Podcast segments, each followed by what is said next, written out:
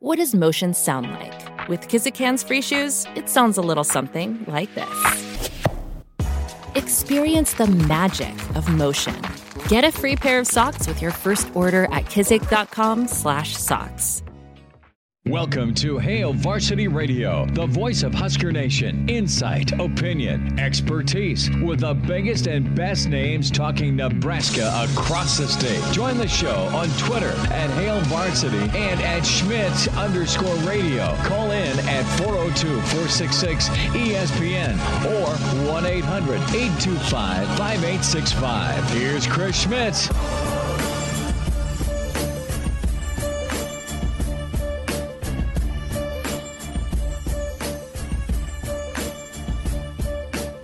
left against Chucky Hepburn. Webster the right hand dribble, flips to Walker, and his handoff to Webster is poked away, stolen by Chucky. Slam dunk, Chucky Hepburn. A steal and a dunk for the Omaha, Nebraska native. Well, a revenge of Chucky as uh, we are back at it on a Friday. It's Hail Varsity Radio presented by the Nebraska Lottery. Chris Schmidt, Elijah Herbal.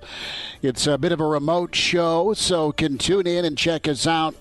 ESPN Lincoln's Facebook feed via StreamYard or on ESPN Lincoln Twitter. Can connect with us. Uh, also, share your comments online, Twitter, and uh, Facebook. And a lot to get to. Plenty of football on our mind as it's another junior day for Nebraska football. A lot of prospects from around the region and in state are checking out the Big Red. Husker baseball got underway with practice and. Will Bolt and company going to embrace those expectations? We'll dive in there and uh, plenty to react to with Nebraska basketball. We were at the single barrel yesterday during the men's contest.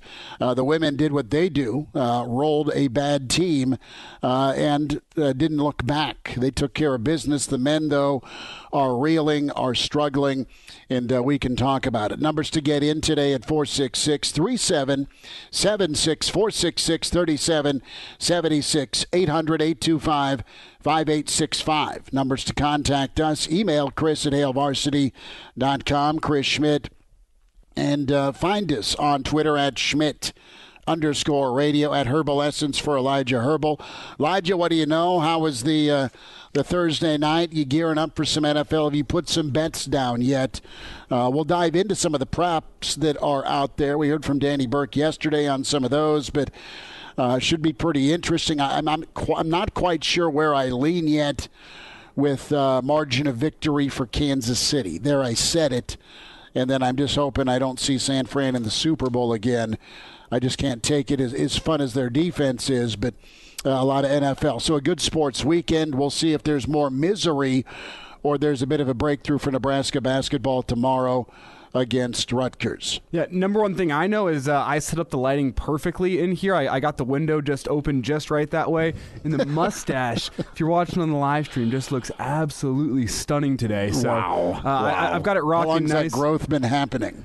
Uh, let's see. It was New Year, new mustache. Uh, whenever Okay. New Year came in, so 28 so days or so. Okay, you're yeah, you're about uh, about 27 days in. Yeah, not long enough to get to get it curling on the outside just yet. Don't but, do uh, the Rollie Fingers. just just you can go with the uh, the pencil thin mustache look, tribute to Jimmy Buffett, however you want to work it, but don't go Rollie Fingers. Don't do the mustache wax thing. I, it's kind go, of it's a baseball look though, and an umpiring season starting up for me. brother. Just no, shut it down. Find a picture of Rollie Fingers, put it up on the stream, and that will convince you. The '70s were wild. There was Studio 54. There were gallons of narcotics available.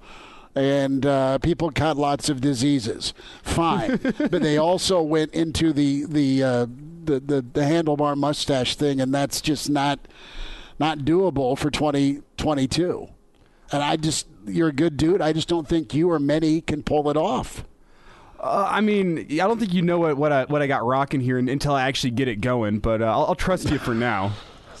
Listen, I did a mustache for, as a tribute to my dad. See, I mean, look at that. That's baller. That's that screams '70s, and oh my God, I just woke up and I'm hungover. That's Rollie. See, you. That's Rollie in the '70s. No one cared. People will listen. You got to earn respect as an ump anyway, right? Well, I, I think I think they respect your the- action. they they respect the the confidence it takes to be able to rock a mustache like this come 2022 on an on a bit. You, you- like those kids, they can be ruthless out there, and I have the And confidence guess to rock the mustache. they they will be even more ruthless if you go with the Rollie Fingers tribute. Uh, it, it's been a bit ruthless for Nebraska basketball. They fall. They almost covered yesterday. The line was seven and a half. Uh, they lose 73-65, down by as many as 18 points. And then uh, an 11-0 spurt for Nebraska, but a couple of tough shots, or we'll just say non-makes, and then a turnover. And as you heard Chucky Hepburn as the show entered, uh, the dunk, I mean, Chucky kind of spurred on a 6 0 run to answer and put it away. Wisconsin didn't play good ball, man. I mean, they I shouldn't say they didn't play good ball. They, they made winning plays, they made smart plays, they were good on the glass. They did a lot to win, but when it comes to just playing well, it wasn't vintage Wisconsin. They were still a bit sluggish, in my opinion, coming off that uh, home beating by Michigan State, and they didn't let it phase them. They didn't go let one game beat them twice.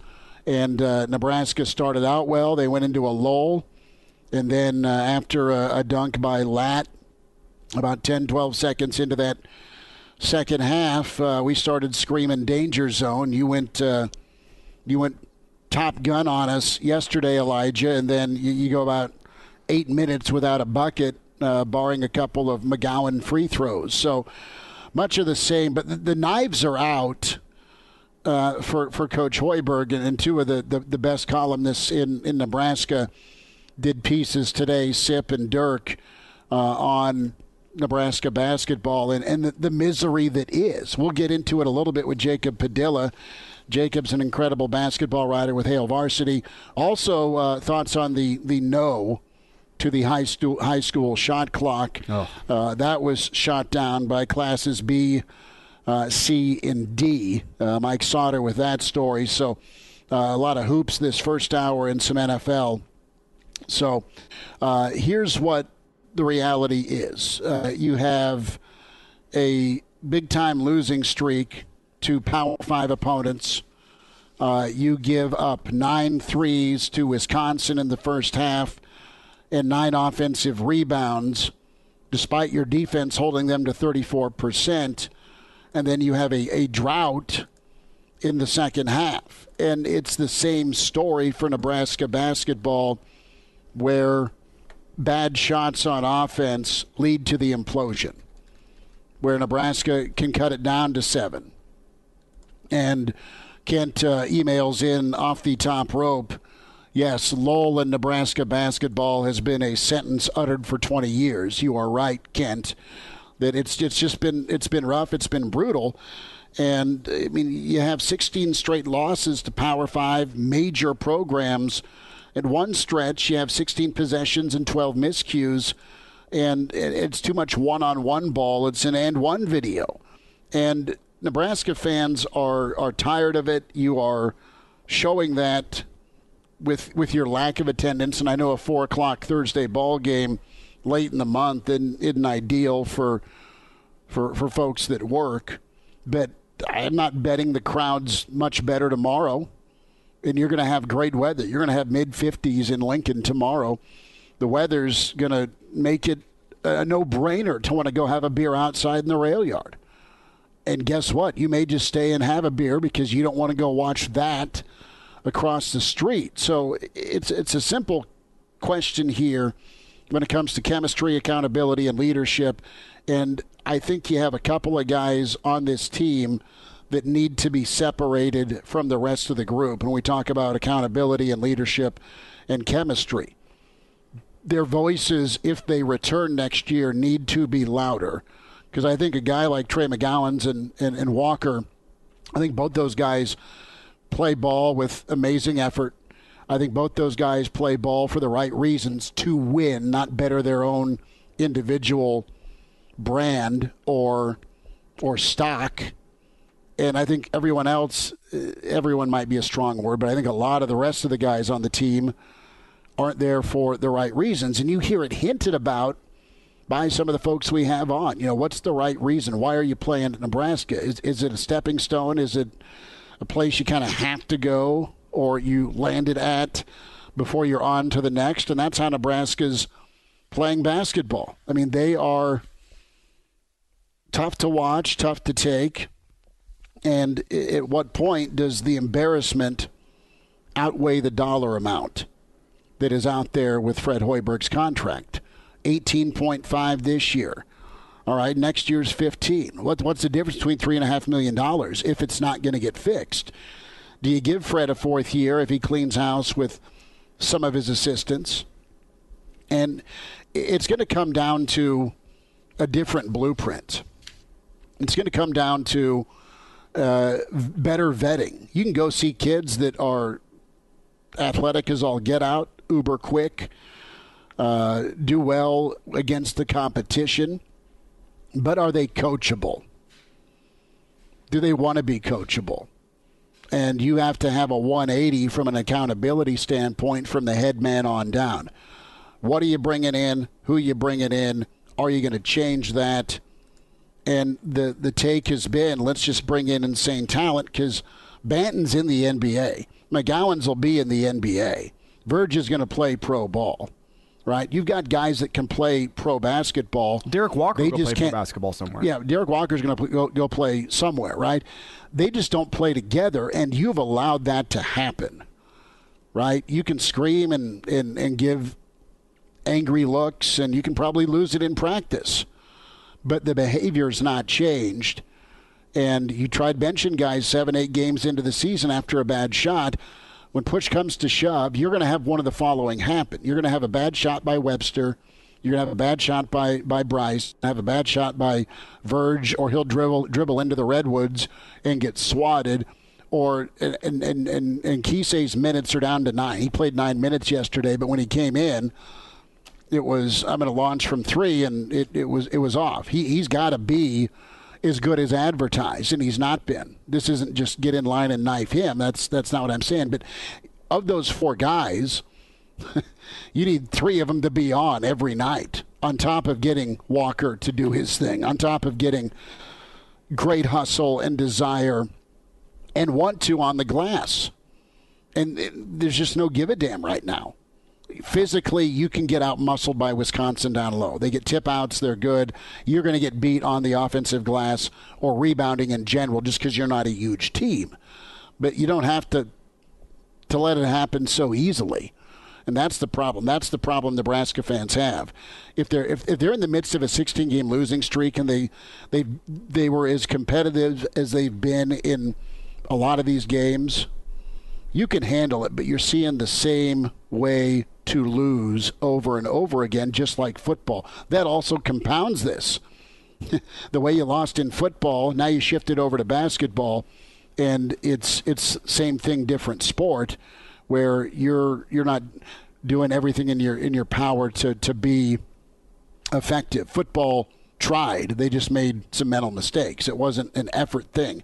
I think when Nebraska gets beat and when they get blown out, a lot of it is an effort thing, and that's what Nebraska fans can't take. Let's hear from Fred real quick on what went wrong here, cut two, uh, with last night we got stagnant. And you know we took a couple bad shots when they went on a run. And that's kind of the theme that we got to find a way to fight through is when teams go on runs we're not going to go up and back and get it individually. You got to continue to do things that have made us successful which we had a lot of success early in that game. And then that carried over into the second half. And those are the two stretches end of the first beginning of the second.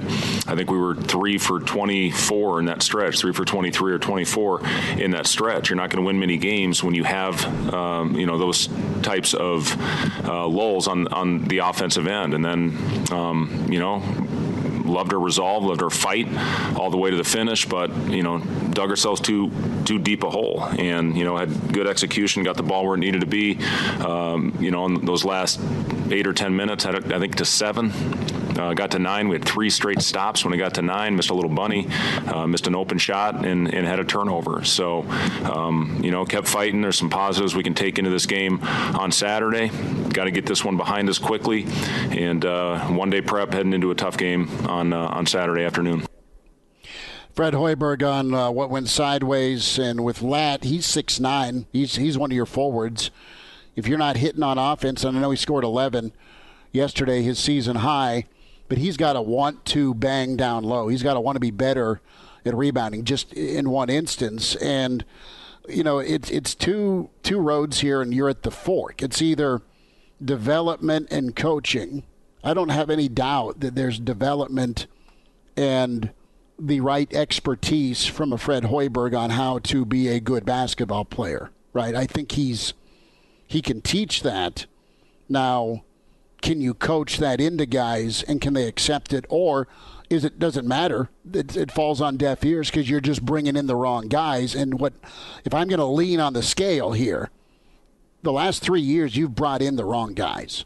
You brought in too many of the wrong guys because they're not listening to you and and they're not they're not taking to your coaching and I'll say the problem looks systemic after three years. Whenever you have fielded, I mean, I don't think Coach Hoiberg and his staff. I think Doc Sadler's a good coach. I think Fred Hoiberg has shown through his experience he's a good coach. But through three years, it appears that Fred Hoiberg has fielded three poorly coached basketball teams.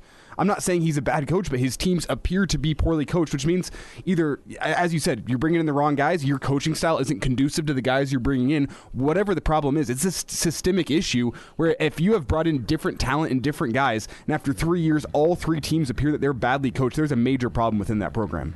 Well, and, and your your right hand guys, you're the guy you're listening to on talent evaluation and vetting.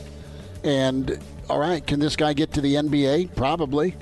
Is he going to help the team win, or is it another seven-win season for uh, for Nebraska? Uh, we'll spend more time on the Big Red. Uh, we'll talk with Jacob Padilla. The topic of shot clocks as well in high school basketball. Hail Varsity on a Friday, presented by the Nebraska Lottery.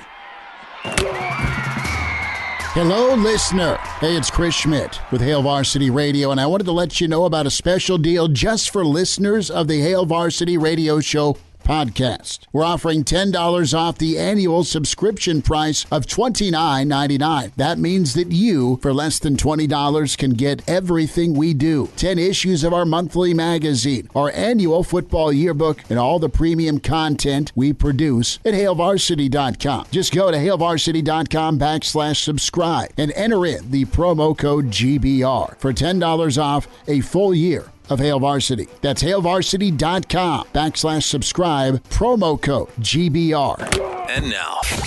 And now, back to Hail Varsity Radio.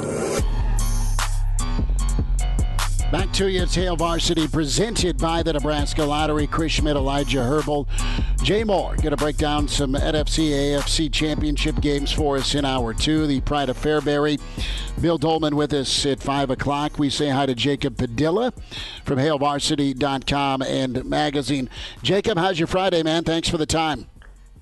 Good, it's going pretty well. Um, I mean, I'm going to go check out some high school games, hopefully try to hit up two of them tonight, but. Uh, um, fortunately, uh, I guess get the day off from watching Nebraska basketball today because they did not uh, they, they did not post the the, the replay on uh, on the Big Ten Plus, so did not have to subject, subject myself to going back and watching how uh, exactly things broke down, but. I do have the numbers if you're interested.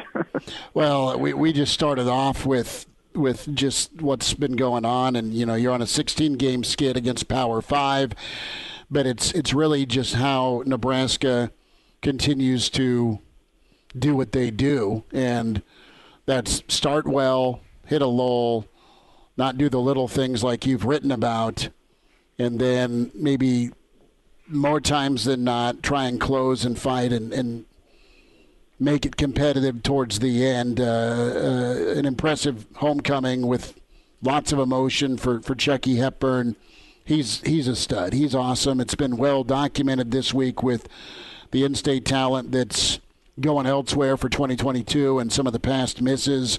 I think Nebraska would love to have Nebraska kids here.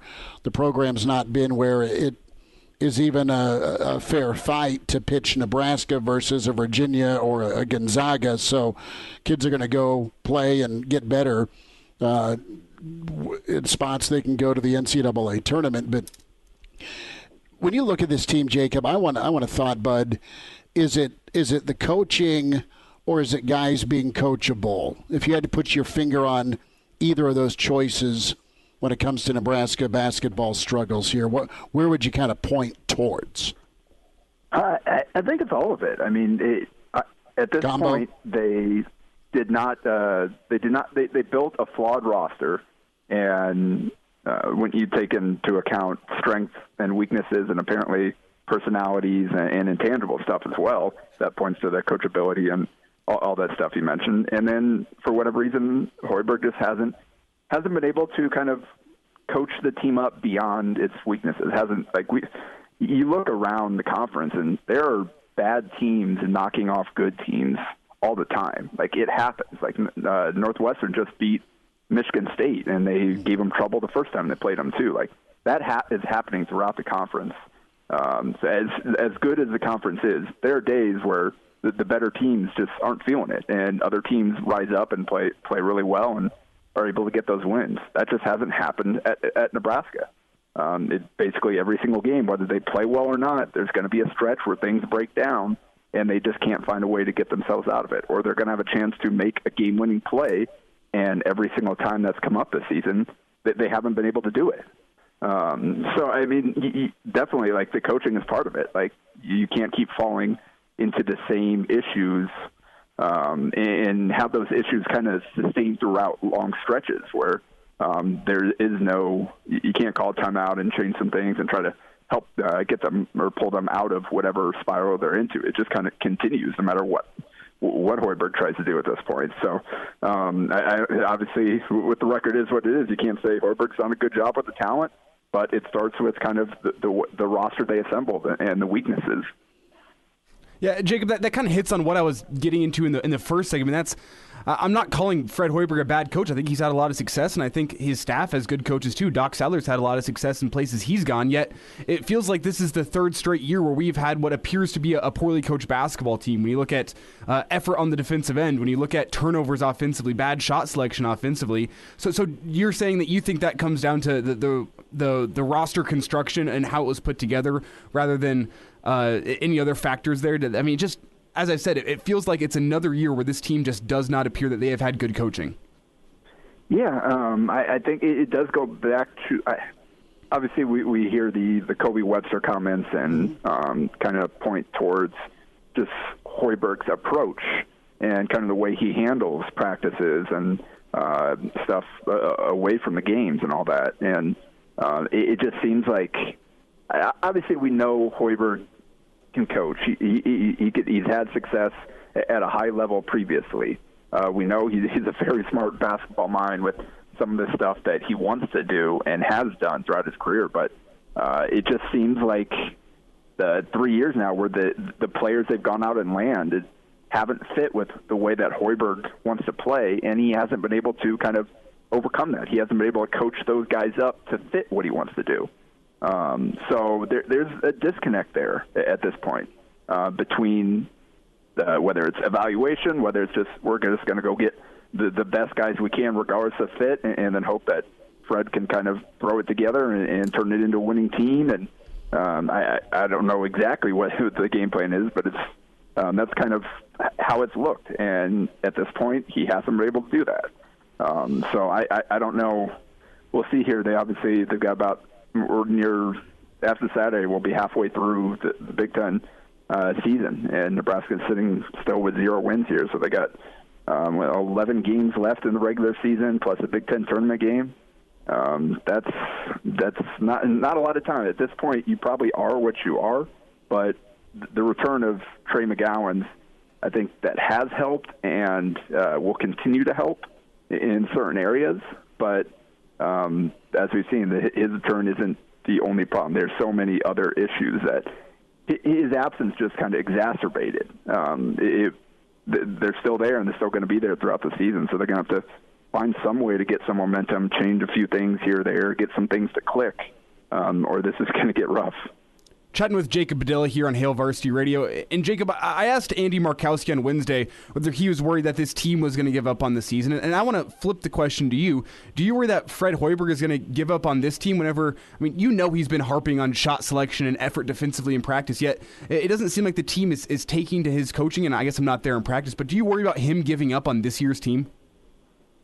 I, I don't think so. Like obviously, people. I, I think people have uh, like uh, expressed frustration with kind of Hoiberg and his lack of emotion on the sideline and all that type of stuff. But um, I, I think he's he's very stoic, but there, there's no doubt that this is really getting to him, and it's frustrating.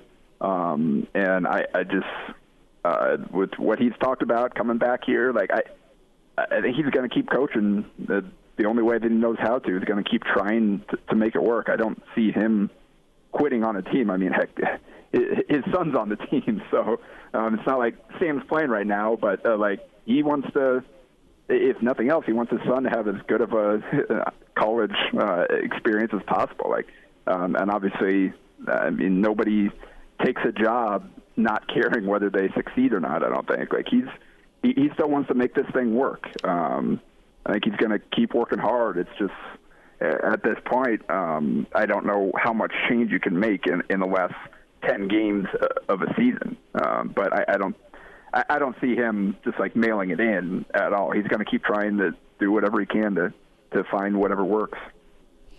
Jacob Padilla is with us, HailVarsity.com and magazine at Jacob Padilla underscore. Hitting on some Husker basketball. Jacob, going to switch gears to high school basketball.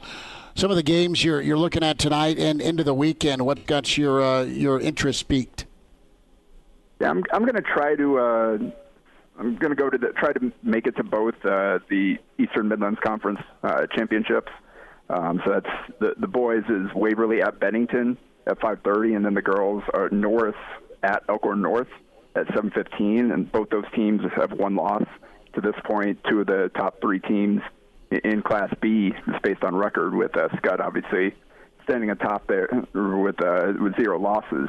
Um, so going to be a kind of a Class B heavy day today. Um, obviously, there were some some big games earlier in the week. Uh, we saw what happened with uh, Bellevue West kind of pulling away from from Millard North uh, over there in Bellevue. Skutt took care of business against Lincoln Pius X um, to remain undefeated on Tuesday. So um, there's a, I mean, Saturday I think uh, the um, Trailblazer Conference. I think it's Wahoo and Platteview, I believe, on the boys' side is uh, championship there. So this is just kind of um, it's a it's a big conference tournament week uh, this week, and I'm going to hopefully be able to check out at least uh, one of them on both the boys and girls side today.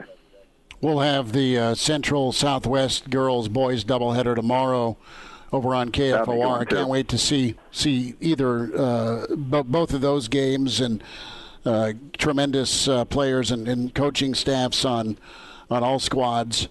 That'll that'll be something I'm, I'm checking out. Jacob, the, the topic of shot clock is up, and uh, a thought here: you get a, a vote. Uh, 28 out of 31 Class A teams are like, let's do the shot clock. Uh, and then procedurally, and in, in Mike Sauter's story, touches on this. Going to give him credit for it. And I know you've covered uh, a lot of high school and and are, are plugged in as well. Classes B, C, and D were, were not in favor of the shot clock. And man, uh, do you think it's it's more financial or more style of play oriented here with with how that vote went down seven to two against?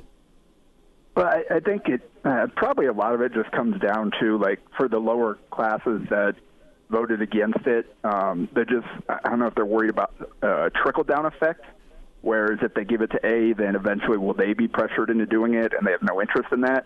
Um, I, I think that could probably um, be part of it, uh, and probably is a, a, a big part of it. Like if if these teams are or these schools and representatives are voting for uh, something that doesn't affect them now, I'm assuming they're voting because they think it'll affect them eventually. So, I mean, that's I think that's a poor reason to vote on uh, against this proposal that uh, the the people that it impacts are overwhelmingly in support of, um, and I think it's just good for good for the kids. Uh, and obviously, there, there's some things that you'd have to figure out from a financial and manpower standpoint. Um, but I mean, ultimately, I think it's worth it. Uh, I'm trying to figure it out, and it is disappointing to see kind of the vote go that way.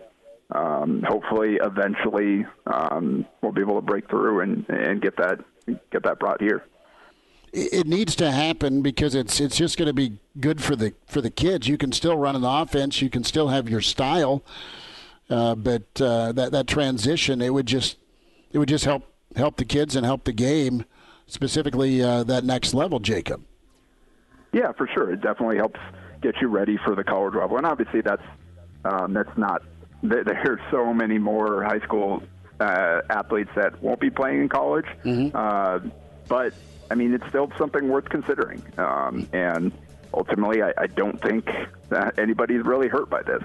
Coaches will have to adjust, and there are some situations where maybe play, teams don't have enough talent, but uh, I, I don't think um, that that's an, ex- like that we can vote based on that. Like those teams are going to struggle to win anyway, and I'd rather like them try to play and, and exper- learn that way as opposed to just coaches really controlling the uh, and cutting down on the dis or the the time and possessions and all that. Like I, I think ultimately that's a good way to get better um, is by even if you you are kind of at a, a disadvantage. Um, I don't think holding for 45 seconds you're going to get magically a, a, a better shot than um, than what you could have got at, at 27 or, or whatever. So um, ultimately, I, I don't really see strong arguments uh, against it, at least from my perspective. Just as an observer of the game, as uh, someone who is for kids and uh, for uh, players trying to get the most out of their experience and help prepare themselves for the next level. Because it, it does, it is frustrating when you see coaches call out to hold for one shot with like 55 seconds left. That's a lot of game time that uh, you're you're kind of chewing up and controlling it where it really doesn't need to be. Just kind of let let the kids play, let the game play out, um, and hopefully you can win by playing that way as opposed to uh, cutting down on the actual amount of time the kids get to play. Jacob, thanks for the time, brother. Have a good weekend. Yeah, same to you guys. Hello, listener. This is Brandon Vogel, managing editor of Hail Varsity, and I wanted to let you know about a special deal just for listeners of the Hail Varsity Radio Show podcast. We're offering $10 off the annual subscription price of $29.99.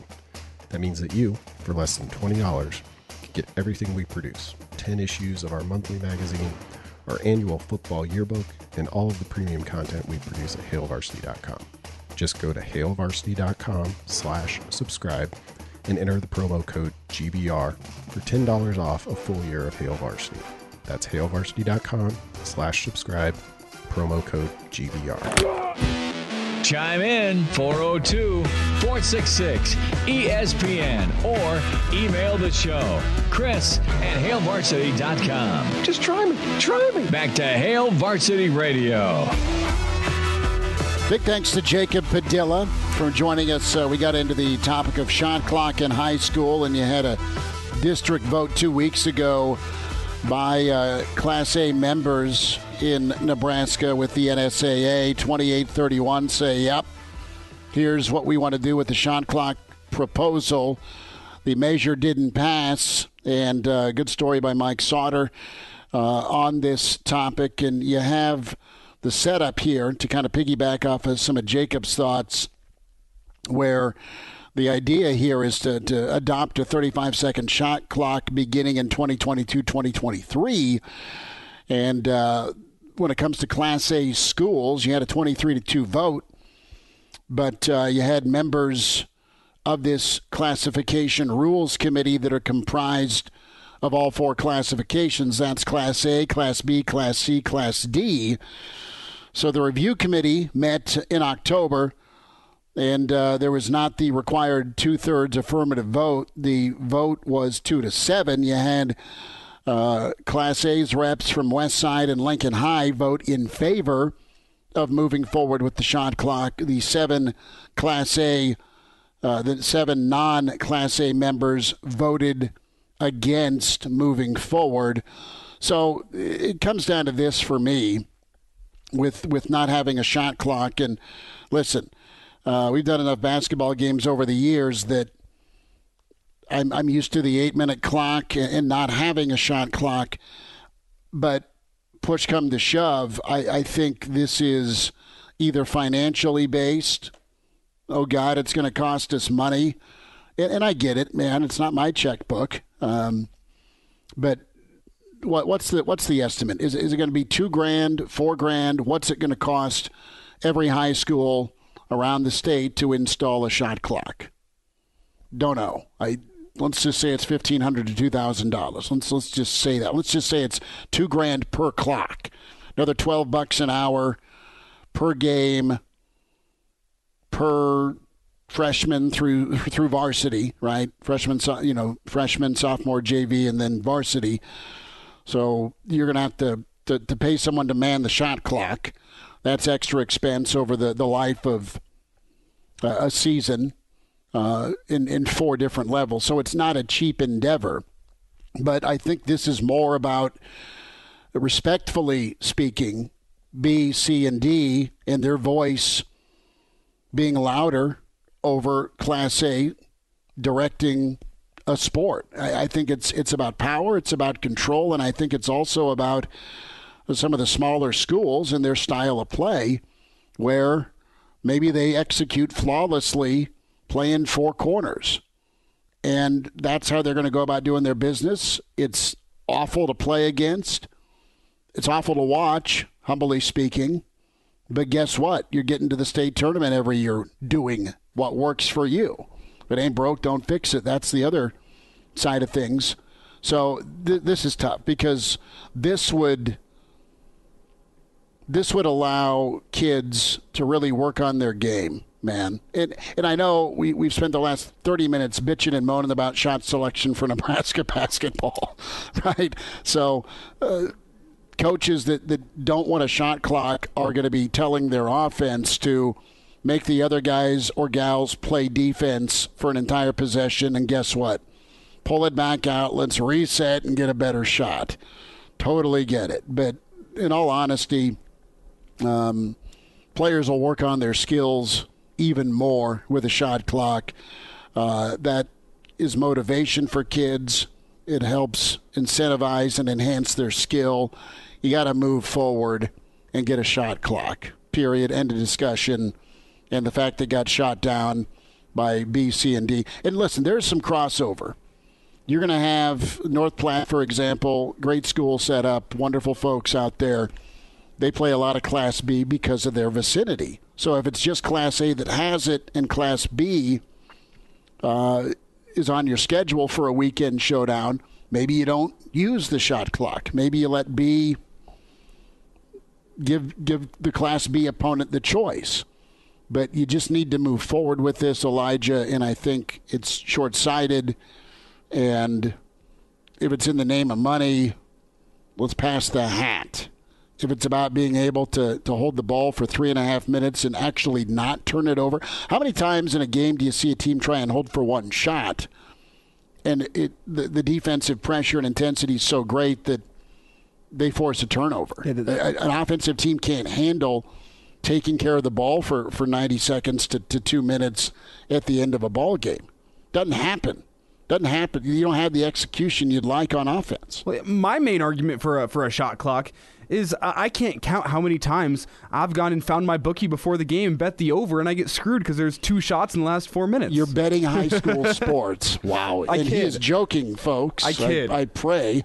I, I kid, but I actually look at this and I go, at this point in time, a shot clock is to basketball is like a play clock is to football. It's just what the game is. You if you look at, at professional in college, it's what the game is. And okay, like if you don't want to have it in your lower levels because there's less talent down there, you have less kids in the school. I, I get it, but you have to have a all these classes vote on whether Class A gets it, which means you should also have it for when Class C would get it and Class D would get it, right? And you can go shoot it down then. I'm, I'm confused why they care so much about Class A whenever the, the trickle down effect seems to be something. Well, they're still going to vote on it later. It's not like the NSA is going to go. Here's the oh, here's the heavy worry. hand this like. Here's here's the worry. Uh, okay, well I'm going to leave my Class B school and go to a Class A where there's a shot clock because my skills will be developed.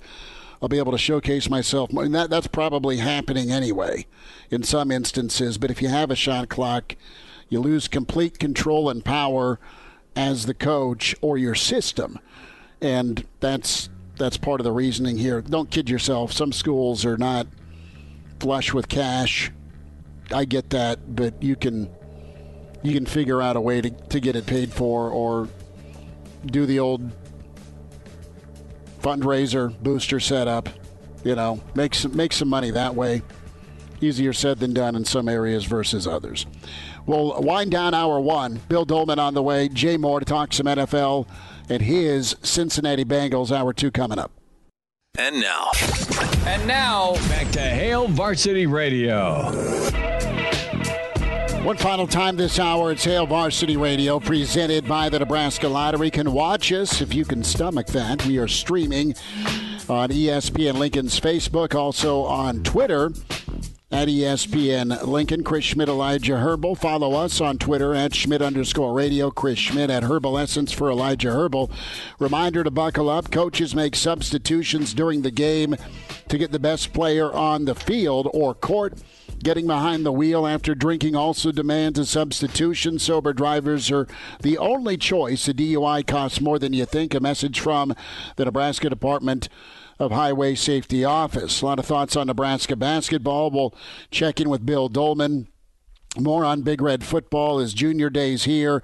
Nebraska trying to, to nail down uh, one more high school commit. That's A.J. Allen. Uh, as signing day looms, we'll have full coverage uh, of Wednesday's Nebraska football press conference coming up uh, on February 2nd on Wednesday. So uh, that is something to look forward to. Numbers to get in at 466 3776 466 3776 800 825 5865. Cameo there. yeah, the wife just got out of the shower. She's clothed, but she's wearing a giant towel on her head. She went straight for the vodka, a little bit of ice, and it's one of those big gulps. So she's getting ready for. Uh, no doubt high school basketball tonight. She wouldn't So, need it if there was a shot clock. I know she wouldn't need it if, if there's a shot clock. Uh, Elijah, uh, your friend Dan tweeted in, based on your mustache, he has no doubt that you're the type of guy that would drop coin on high school athletics. You would be betting. Well, yeah, I, and I responded to him. I said, I, I think it'd be more stupid of me if I if I didn't put a thousand dollars on Howells Dodge. They're fourteen and three against the spread this year. Like that's just that's easy money. on Howells Dodge. There That's- that's a lock. That's pretty good. uh, baseball on our mind, Nebraska, and uh, the the Big Red and Coach Bolt. First practice is they got after it today, and you have preseason expectations, some preseason love. Nebraska ranked in two of the four polls. You've got a couple more polls that'll come out, and uh, Will Bolt in true Will Bolt fashion. It's a day by day approach, not big picture put your feet up. I mean, you want the definition of a grinder. It's Will Bolt. And uh, what you do every day in practice will get you to those long term goals. You've got some nice talent coming back. You've got a ton to replace uh, with Nebraska, specifically the outfield and on the hill. Shay Schanaman is wanting to carry that momentum forward from a great showing uh, against Arkansas. Max Anderson's incredible. Brice Matthews, super talented. Of course, uh, you have uh, Emmett Olson, Drew Christo. Can't wait to watch him ball this spring. So we'll spend some time next hour on Nebraska football. And what a weekend of NFL. You have Cincinnati in Kansas City.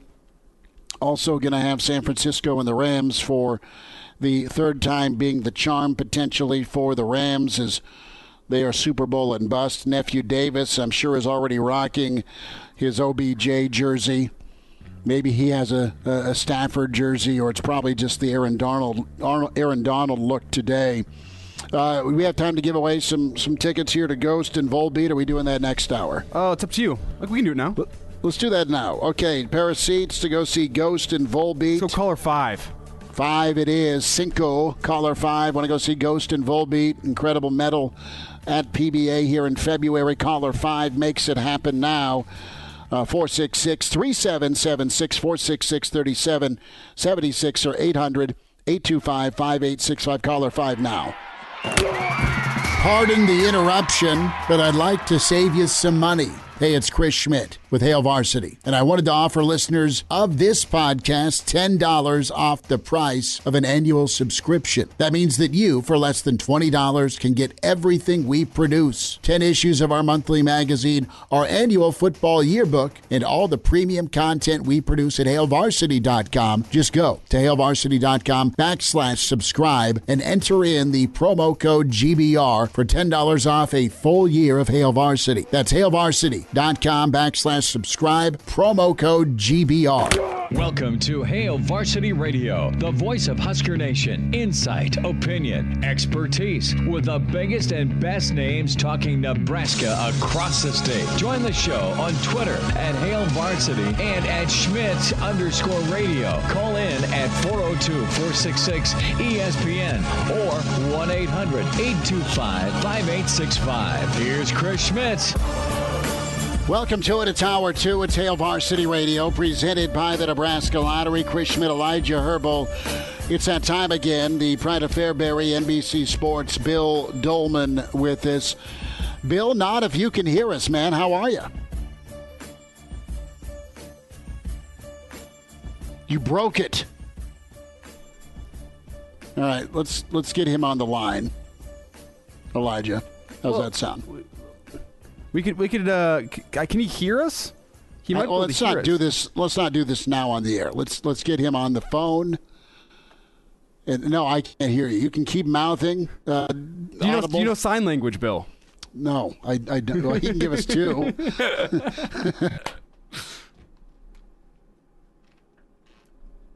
Marek uh, reporting that Nebraska losing another uh, defensive interior lineman, Jordan Riley uh, is gone, the six year defensive lineman entering in the transfer portal. Uh, he had a six year of eligibility due to that COVID year in 2020 and uh, two years with Nebraska. And, and, Riley's just giant. I mean, enormous, enormous, enormous guy. Uh, eight tackles, one TFL through 16 games. And, and you're not going to rack up a lot of tackles unless you're Jason Peter or, or Ndamukong Suh on the interior, right? So this is tough. He's a Garden City JUCO kid, and uh, Nebraska fought to get him into to Lincoln. They they did do that, which is nice. You lose Ben Stille, Deontre Thomas, of course, and D Boogie is also off to the NFL. So work is cut out for uh, Coach Dawson, and we'll see if Nebraska ends up going to the portal to get some defensive line help because you've got Rogers, Polar Bear, and of course Robinson that are your mainstays. But in the Big Ten, you need a you need a hockey line, man, of of defensive rotations. Let's try and reconnect with Bill Doleman. Bill, do you have us, bud? I think so. Yes, we have you. Well done. We put All a quarter right. in the machine. So there's the news there for Nebraska football. The big weekend for the Big Red uh, when it comes to Junior Day as they look at some in-state and and prospects. Bill, going to go here first before we dive into to some Husker basketball. Uh, Olympics and uh, of course Nebraska baseball. But uh, let's let's spend a, a, minute here on on Mickey Joseph and Bill Bush, and I know we, we bring them up quite a bit, but I think there's been some some reassignment with uh, with regions, and Mickey's focused in on the state of Nebraska and uh, that's great. Mickey's also trying to to kind of recreate some some contacts contacts in, in St. Louis because that's such a, a fertile ground of recruiting. Notre Dame's crushed it in, in St. Louis. Zeke, obviously for Ohio State, a St. Louis product, and uh, I think Ron Brown was was in it uh, to get uh, Ezekiel Elliott to Lincoln, but Urban Meyer ended up winning that battle. So Nebraska is no stranger to, uh, to, to trying to get to St. Louis. Meanwhile, Bill Bush is focusing in on on Kansas because there's a pretty good crop of, of future kids in Kansas, either on the offensive line or some skill spots. But uh, you got to protect uh, that 500 mile radius, not just in state but around your state. And uh, I think Bill Bush can be can be huge for Nebraska in that region. I mean, there's been kids, Bill, that have been plucked out of out of Kansas or Kansas City uh, just by Clemson, right? Just because of Venables' connection with uh, the Kansas region where he grew up. but uh, Nebraska focusing their efforts. You believe that Nebraska has not had a kid out of Missouri for I think two years, two to three years. They have not kid, gotten any kid out of Missouri, and you can rattle off all the Missouri kids that Nebraska used to go pick, all the Iowa kids in Nebraska used to go pick, all the kids out of Wichita that Nebraska used to go get. Uh, that that border state region's been very good for a lot of years to Nebraska. Well, it's a close proximity to Fairbury. Uh, so that makes sense. You know, Kansas is a suburb of Fairbury, so you want to, you know, get people who are close to that area. Uh, I think it's important that not only do they, I, I hear what you're saying in reassigning. I think they're just adding emphasis in certain areas with people who, you know, are pretty savvy at the recruiting game. I'm I'm guessing that Scott didn't say, "Hey, Mickey, thanks for all that you did for LSU down south, but we're going to keep you primarily near Shickley." Right, I you're not going to do that. Right. Yeah. So I think it is because because as I've said since Mickey got hired, his connections down there in Louisiana, in Texas, and throughout the southeast are probably such that Mickey can pick up the phone and do a lot of recruiting with coaches via phone, via Zoom, via uh, you know homing pigeon that he probably has those kinds of relationships and guys are going to take his call or his Zoom. Um, but if you say, okay, look, we really need to blanket this 500 mile radius, which I think that, that was Mike Riley's uh, deal, wasn't it?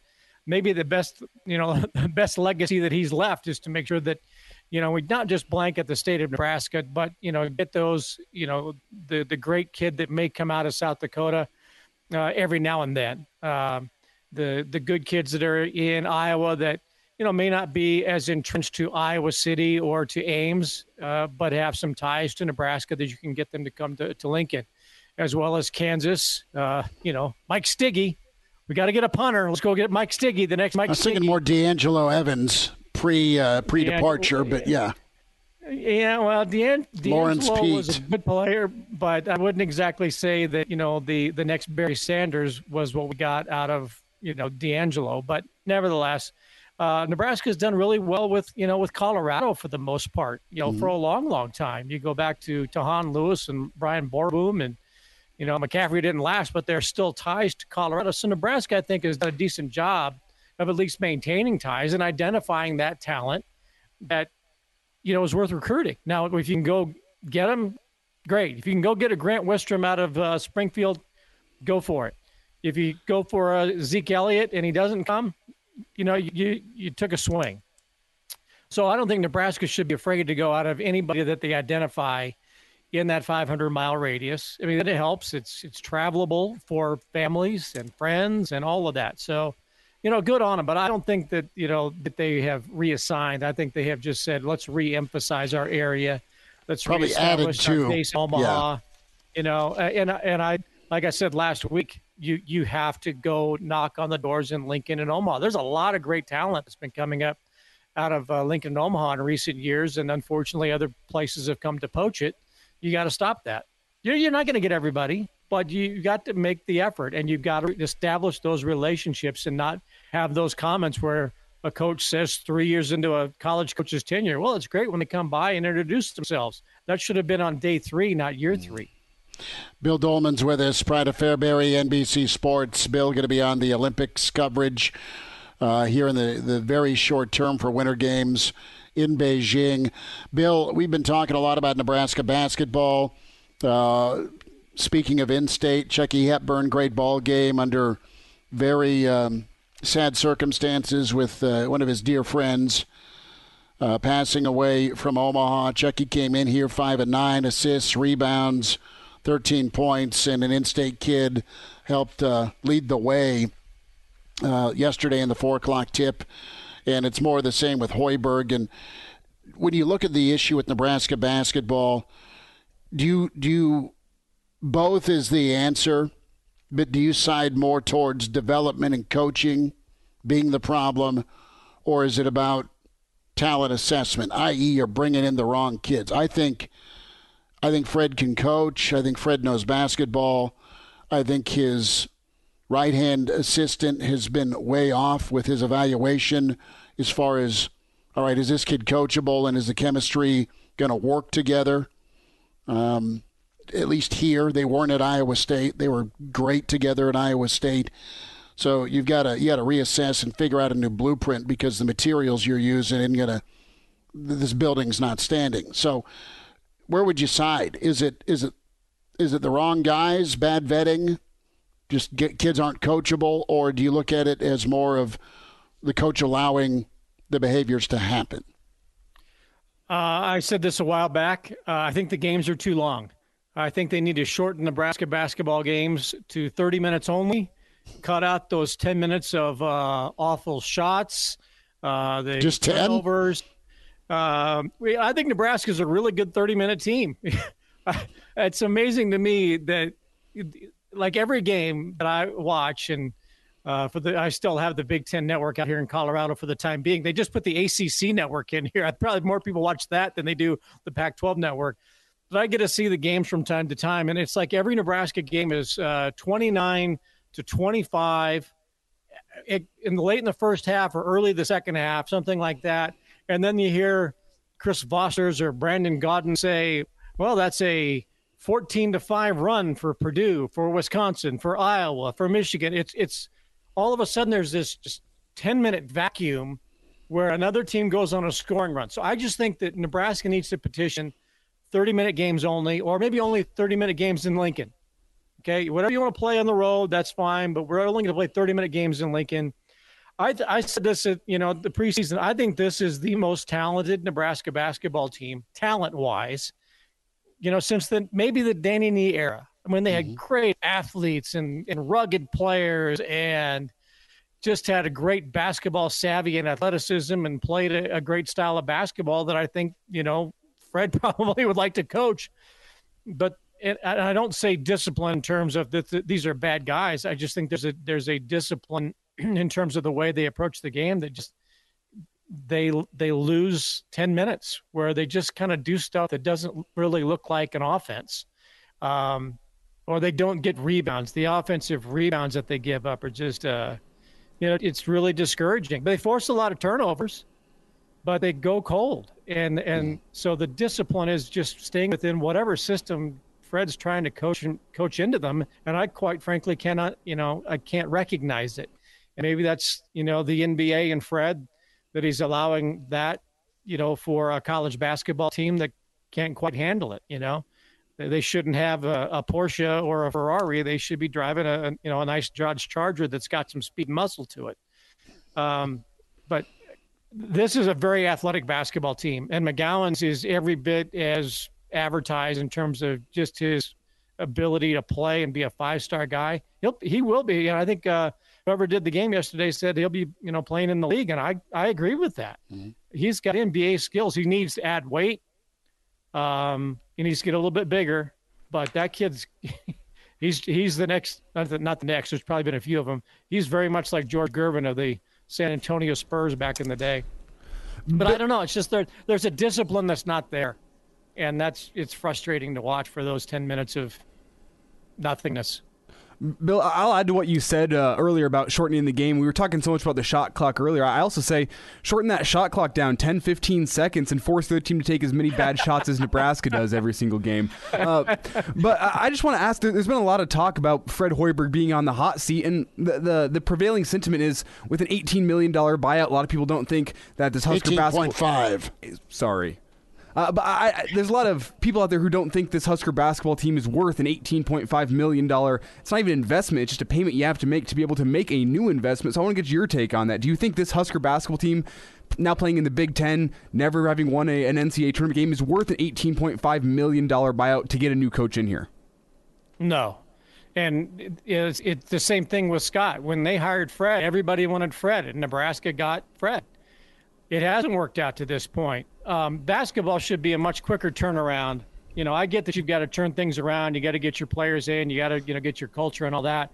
But basketball can be a much quicker turnaround with the right couple of players than what Scott had to do in turning around, you know, a, a massive uh, tanker ship.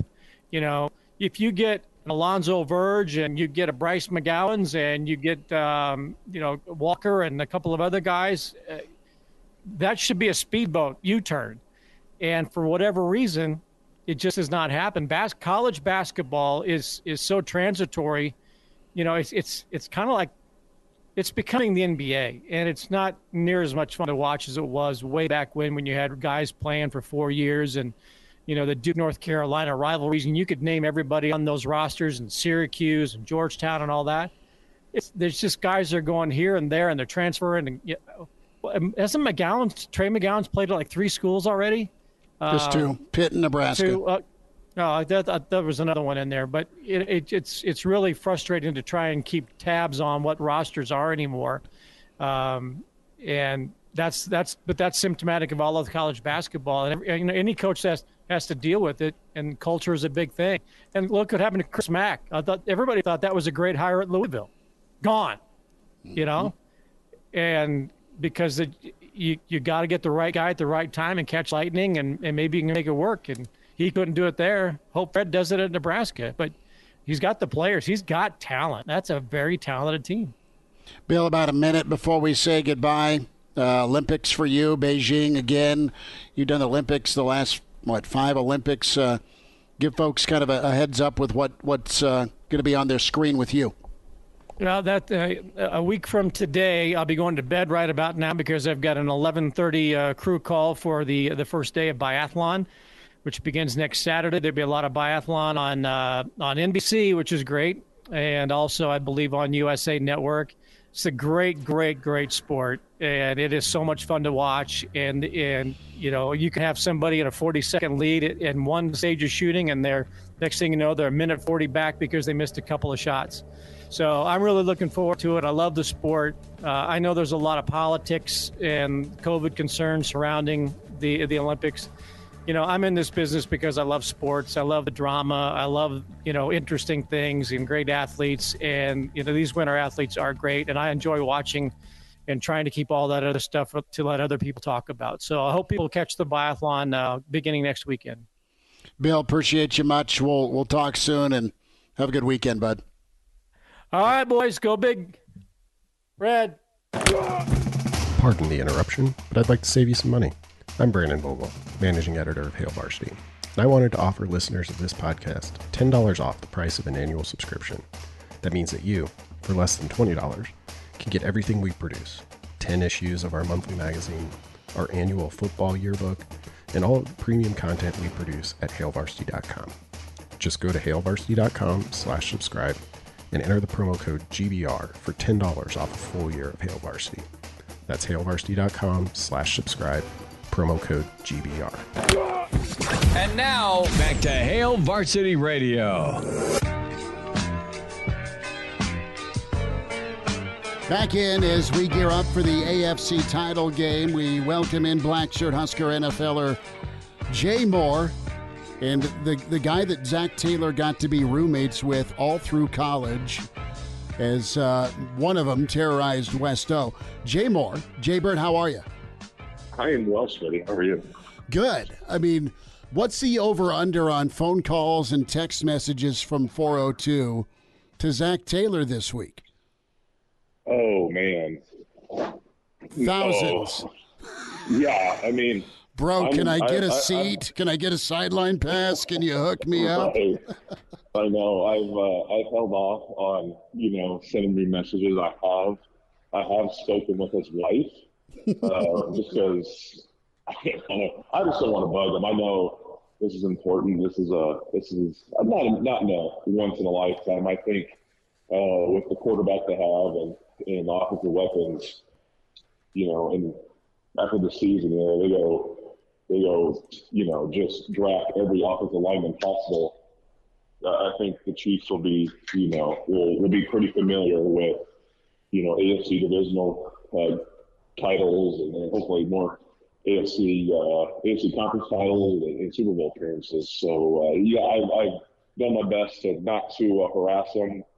Heading down to Kansas City this weekend. Hope, I'm hoping I might be able to say hi to them for a quick second on, on Saturday when they get in the town. I'm hoping. I'm not. I'm not holding my. Uh, not holding my breath on that one, but uh, we'll be down there. I don't know if we're going to the game yet, but you know, I figured, you know, this is the closest that they they will get to playing, you know, to, to, to myself and and the rest of you know the people that remember him from Nebraska. So uh, let's go down and, and support him. And I'll be rocking my Bengals gear in uh, Chiefs territory. So um, I'm sure I'll, I'll get some some dirty looks. And if someone wants to pour a beer on me or do something crazy, hey, we might have to get rowdy.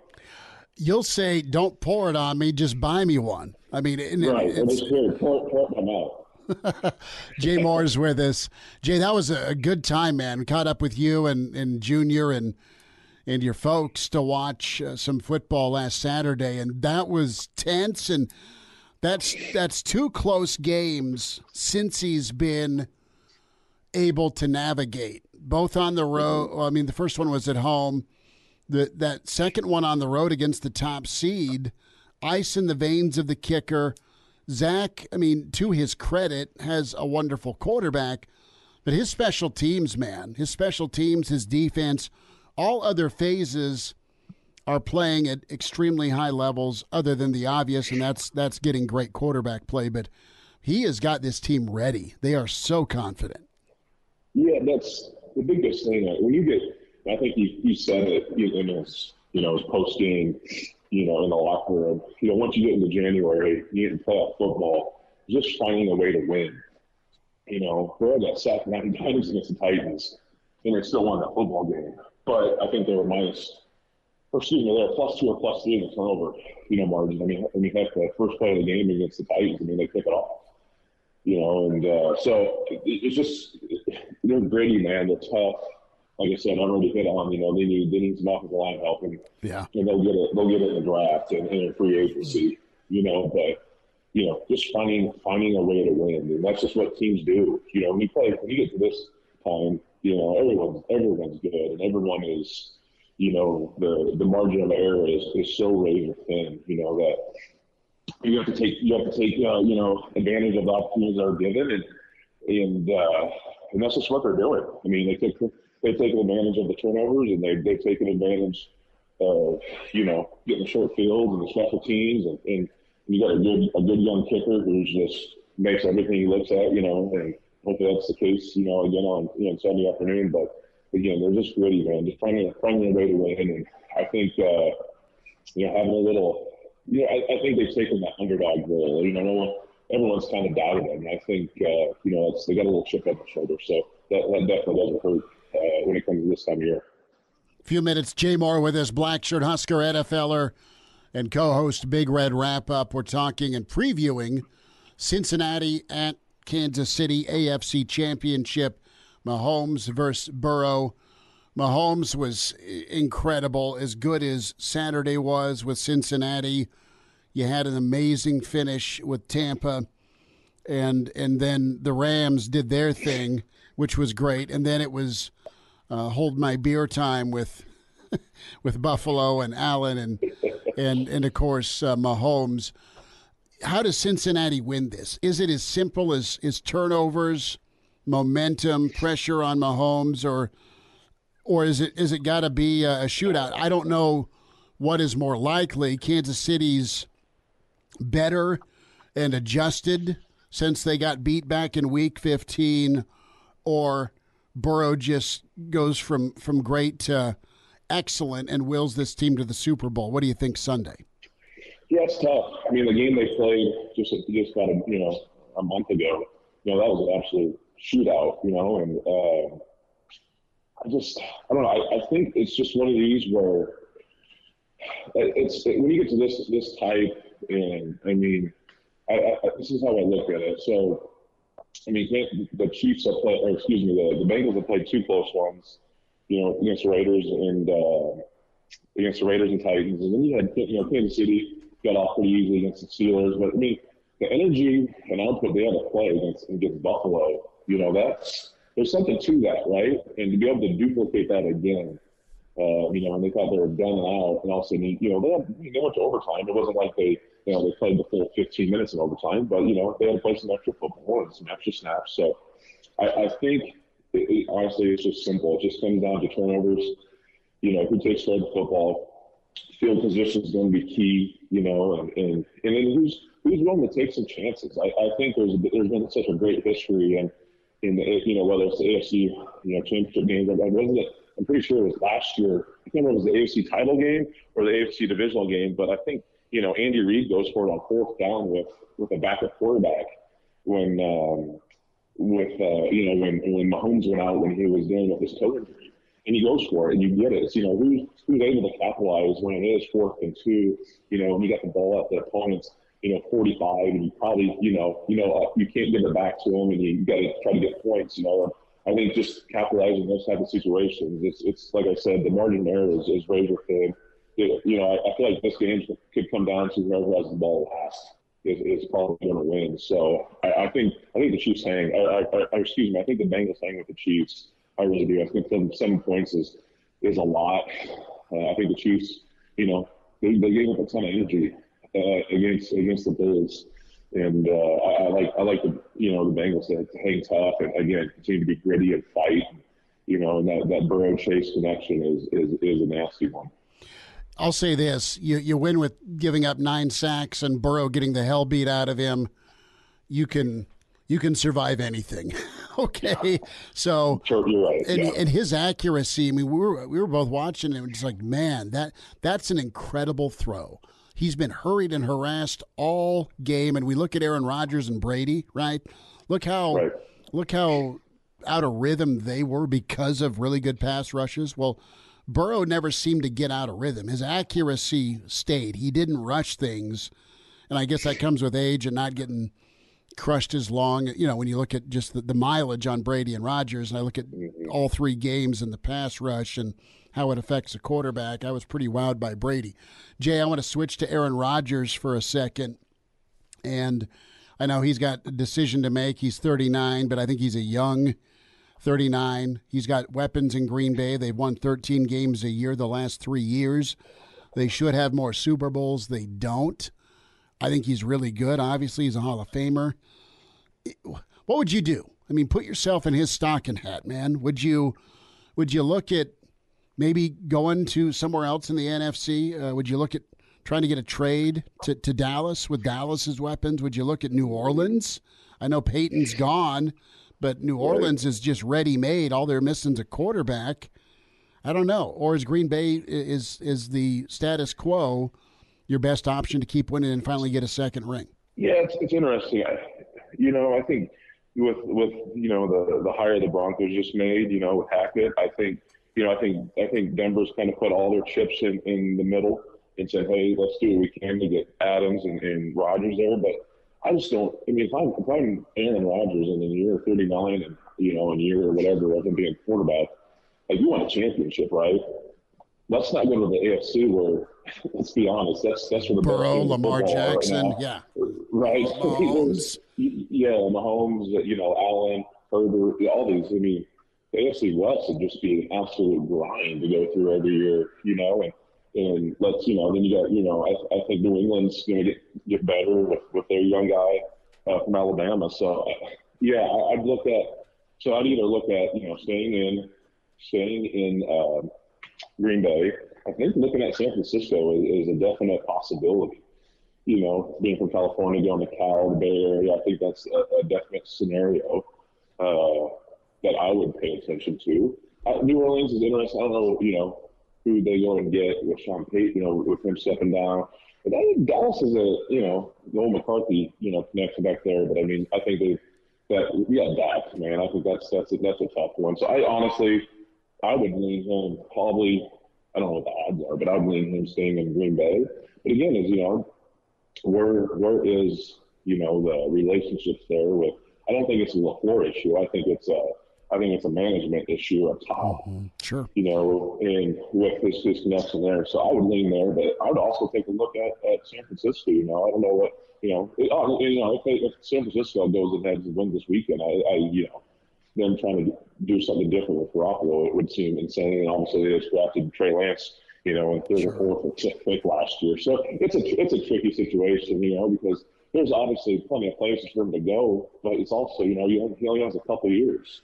And he's had good talent. And, and if, there's, if there's a knock on to me and Aaron Rodgers, you know, all the wins he's had and, and decent talent in, in Green Bay. And the guy only has one Super Bowl win. So, you know, is that is that an Aaron Rodgers deal or is that, you know, uh, or, or Green Bay Packers, you know, now just capitalize. Or just a team just playing better. I mean, that's just the teams are so good when you get to the NFC Championship, man. I mean, the years they you know, they lost to the Giants, you know, in the, in the playoffs up there. So it's it's uh it's it's going to be another, I'm sure, fulfilled, fun-filled drama all season with uh, Aaron Rodgers. Well, I will text you if we head down. I will text you for those sideline passes. Um. hey, he, he, we'll be there. Uh, I would say, uh, you know, it's it's about minus twenty five hundred that we're uh, we're at a bar somewhere watching the game Sunday. Oh, close, yeah. close, close to Arrowhead. I wouldn't. I'd say it's probably minus twenty five hundred plus you know, 2000 that we're on the we're on the sidelines. Oh, I'm getting I'm getting I'm getting texted now, man. And We got to go. We got to go, Dad. so Jay, we'll uh, we'll check in soon, buddy. Thanks for the time. All right, sounds good. Yeah, see you. Like what you hear? High quality radio and podcast is part of what we do at Hail Varsity. Hey, it's Chris Schmidt with Hail Varsity Radio, and I wanted to offer listeners of the Hail Varsity Radio Show podcast $10 off the price of an annual subscription. That means that you, for less than $20, can get everything we produce 10 issues of our monthly magazine, our annual football yearbook, and all the premium content we produce at hailvarsity.com. Just go to hailvarsity.com backslash subscribe and enter in the the promo code GBR for $10 off a full year of Hail Varsity. That's hailvarsity.com backslash subscribe, promo code GBR. He's in his 30s, but sounds like he was born with a stogie in one hand and a brew in the other. Now, say my name. It's Schmitty on Hail Varsity Radio. I got the body of a taut, preteen Swedish boy. Good stuff from Jay Moore talking NFL, AFC, NFC Championship. You'll hear that uh, on ESPN Lincoln. Some of our affiliates also will have coverage. Sister station KFOR going to have Mitch Holthus and the Chiefs uh, network handling that. Uh, some more feedback on Husker basketball. Brian chimes in as we're still streaming on ESPN Lincoln Twitter and ESPN Lincoln Facebook through StreamYard. Chris Schmidt, Elijah Herbal. And Brian says no discipline, lack of fundamentals, dribble around with your head down while you have open guys down low. Run an offense, rebound, play defense. Fred lets it happen. Bad decisions, bad shots. One of our more vocal listeners and followers, we love hearing from him. Rock Westfall says, impeach the mayor. I can't take it anymore. so many Nebraska fans are like that. Over under on crowd tomorrow, Elijah? Uh, I, the, the, the number is going to throw me off. Eight? Can, can we go capacity? I'll take under 50%. It's going to be under 50% capacity. So you're saying 7,500? Uh, somewhere around there, yeah, 7,000, 7,500. The, the, the lower bowl is going to look a little bit sparse. There'll be people mm-hmm. there. The the student section will probably fill up that one lower bowl, but then the behind the hoop will probably be pretty empty. Well, you tell me, man. You're not a student anymore, but you're in that realm. Students got to be like, dude, this is done.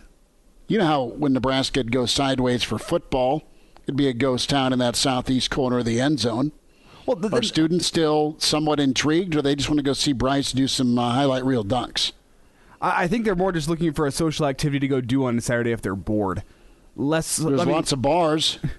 Well, uh, not everyone in that student section is 21. If you if you catch my drift. Uh-huh. I mean, the big problem. Unlike with, unlike you, who knows a guy who takes high school bets. Oh, I know. They I know. don't have that friend down the hall that has the uh, the red background on his dorm wall or his fraternity room. it's not one guy, Schmidt. It's a whole network. You know, oh, there's a network. They, they got to cover the whole state. Great. Uh, so we told you about Jordan Riley entering the transfer portal.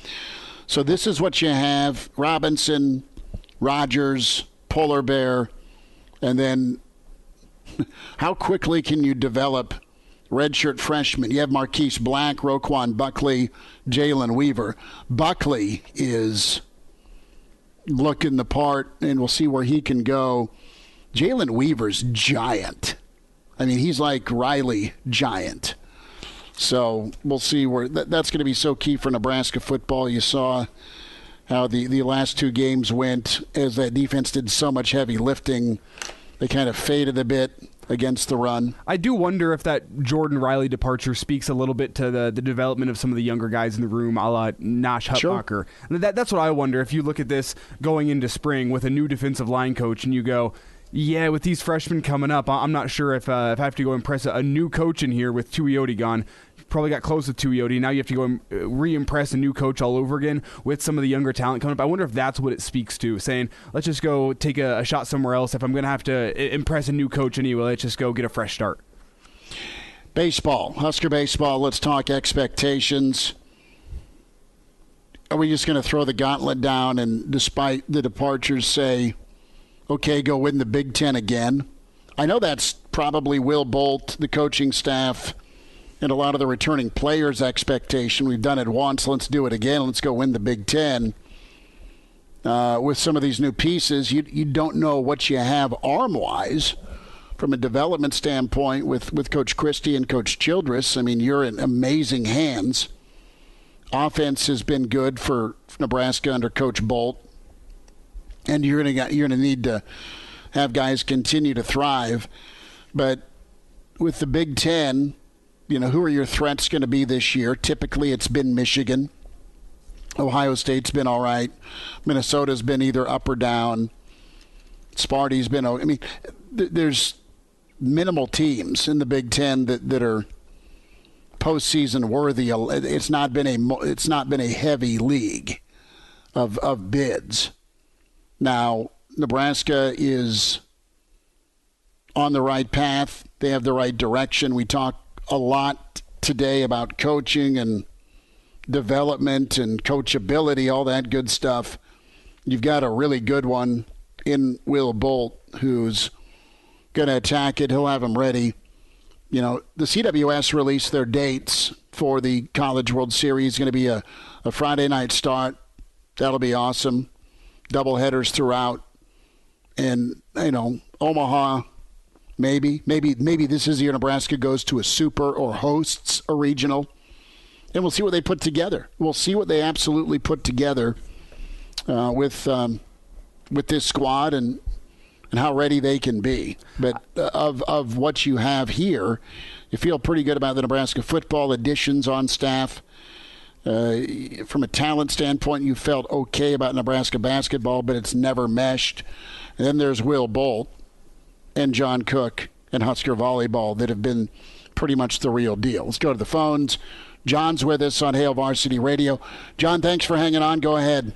Yeah, uh, my comment is I'm real close to 80. And the group of people I hang out with, probably our average age is about 78. And we've been doing Nebraska sports at least from the time we were five. And we're nowhere like you are you know, could ref a game or sportscaster of the year, but we're smart enough and savvy enough to tell when something is doing well and isn't.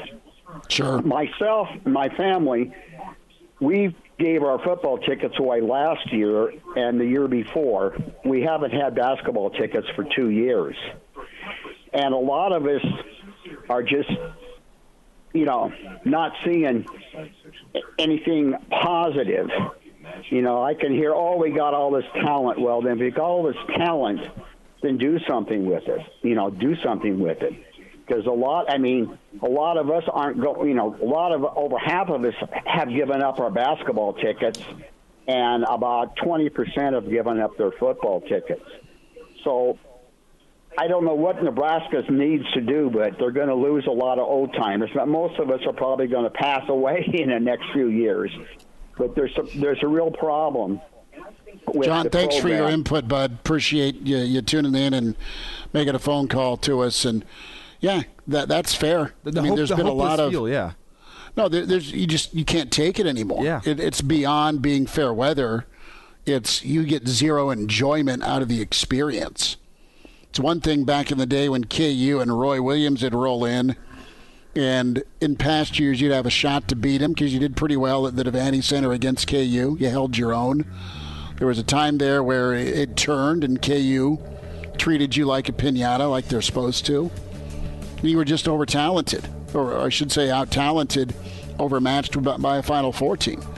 but you're not seeing, like Jacob touched on earlier, uh, a lower tier Big Ten team jump up and sting a better Big Ten team. That happens throughout the league. You're not seeing it. We'll have some uh, some picks for the NFC and AFC next. Like what you hear?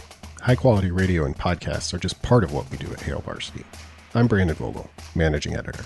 I wanted to offer listeners of the Hail Varsity Radio Show podcast $10 off the price of an annual subscription. That means that you, for less than $20, can get everything we do 10 issues of our monthly magazine, our annual football yearbook, and all of the premium content we produce at hailvarsity.com. Just go to hailvarsity.com slash subscribe and enter the promo code GBR for $10 off a full year of Hail Varsity.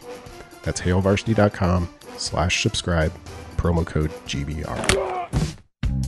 Miss us? Come here, brother. Give me a hug. Bring it in for the real thing.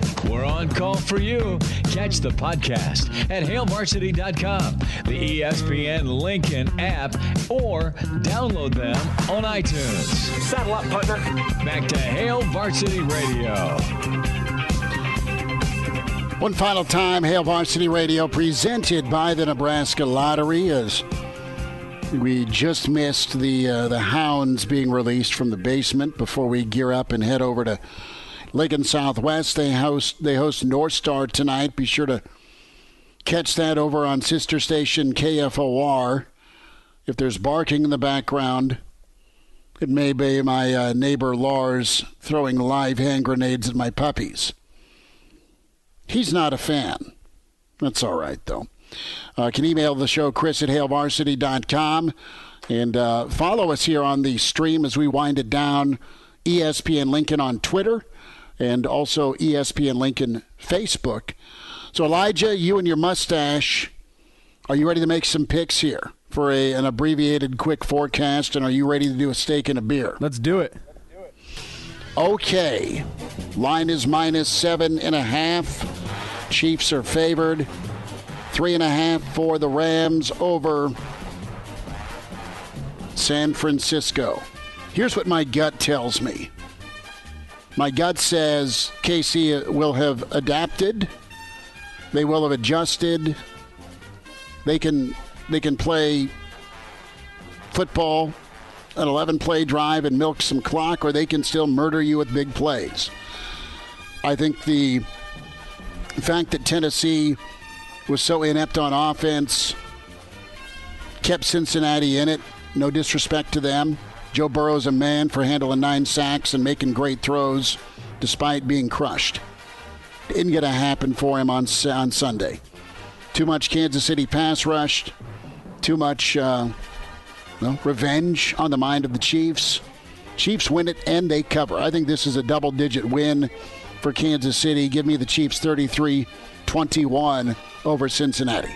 Yeah, I'm going to disagree with you here. It, it comes down to you're correct that the Chiefs' pass rush is going to be huge here. Tee Higgins and Ja'Marr Chase, if you give Joe Burrow enough time, they're going to get open. One of those two guys is going to be single covered against this Chiefs defense. Uh, you would think it's probably going to be Tee Higgins. I still like him getting open against whoever the Chiefs put out there. Charvarius Ward, it doesn't matter. Uh, I like those guys getting open, so it comes down to the Chiefs' pass rush. I think the Chiefs' pass rush does enough to get a win. I think it's an ugly win. I think the Chiefs win by, let's say, four, uh, 34 5 to 31, the Chiefs get a victory on Sunday and advance to the Super Bowl. So you're taking Cincy in the cover. I am. I am. Pretty much. Okay. Rams, San Fran. Is it a clean sweep for those 49ers? Bosa, Armstead, incredible. The running game, Deebo. I mean, lot to like about San Francisco. And the lesser of two evils, though, is Stafford at quarterback. I think Cam Akers has a bounce back. How many mistakes are too many for the Rams to lose this one? You dodged a bullet last weekend. I think they play better football and they get to the Super Bowl for the second time in four years. That three and a half numbers probably right on it. Give me a 28 24 and a barely a cover by the Rams as they are back in the Super Bowl over San Fran. Yeah, uh, I like the Rams too in this one as uh, it's Cooper Kupp's having one of those seasons. I think he puts together a monster day on Sunday. I think that's the difference for the Rams. I'm going to take the Rams to cover this one. Give me 31 to 21. The Rams get a win. All right, and cover. High, high school ball tonight on KFOR. We'll talk to you tomorrow morning for the weekend edition on Hail Varsity. Thanks. A Huda Media Production.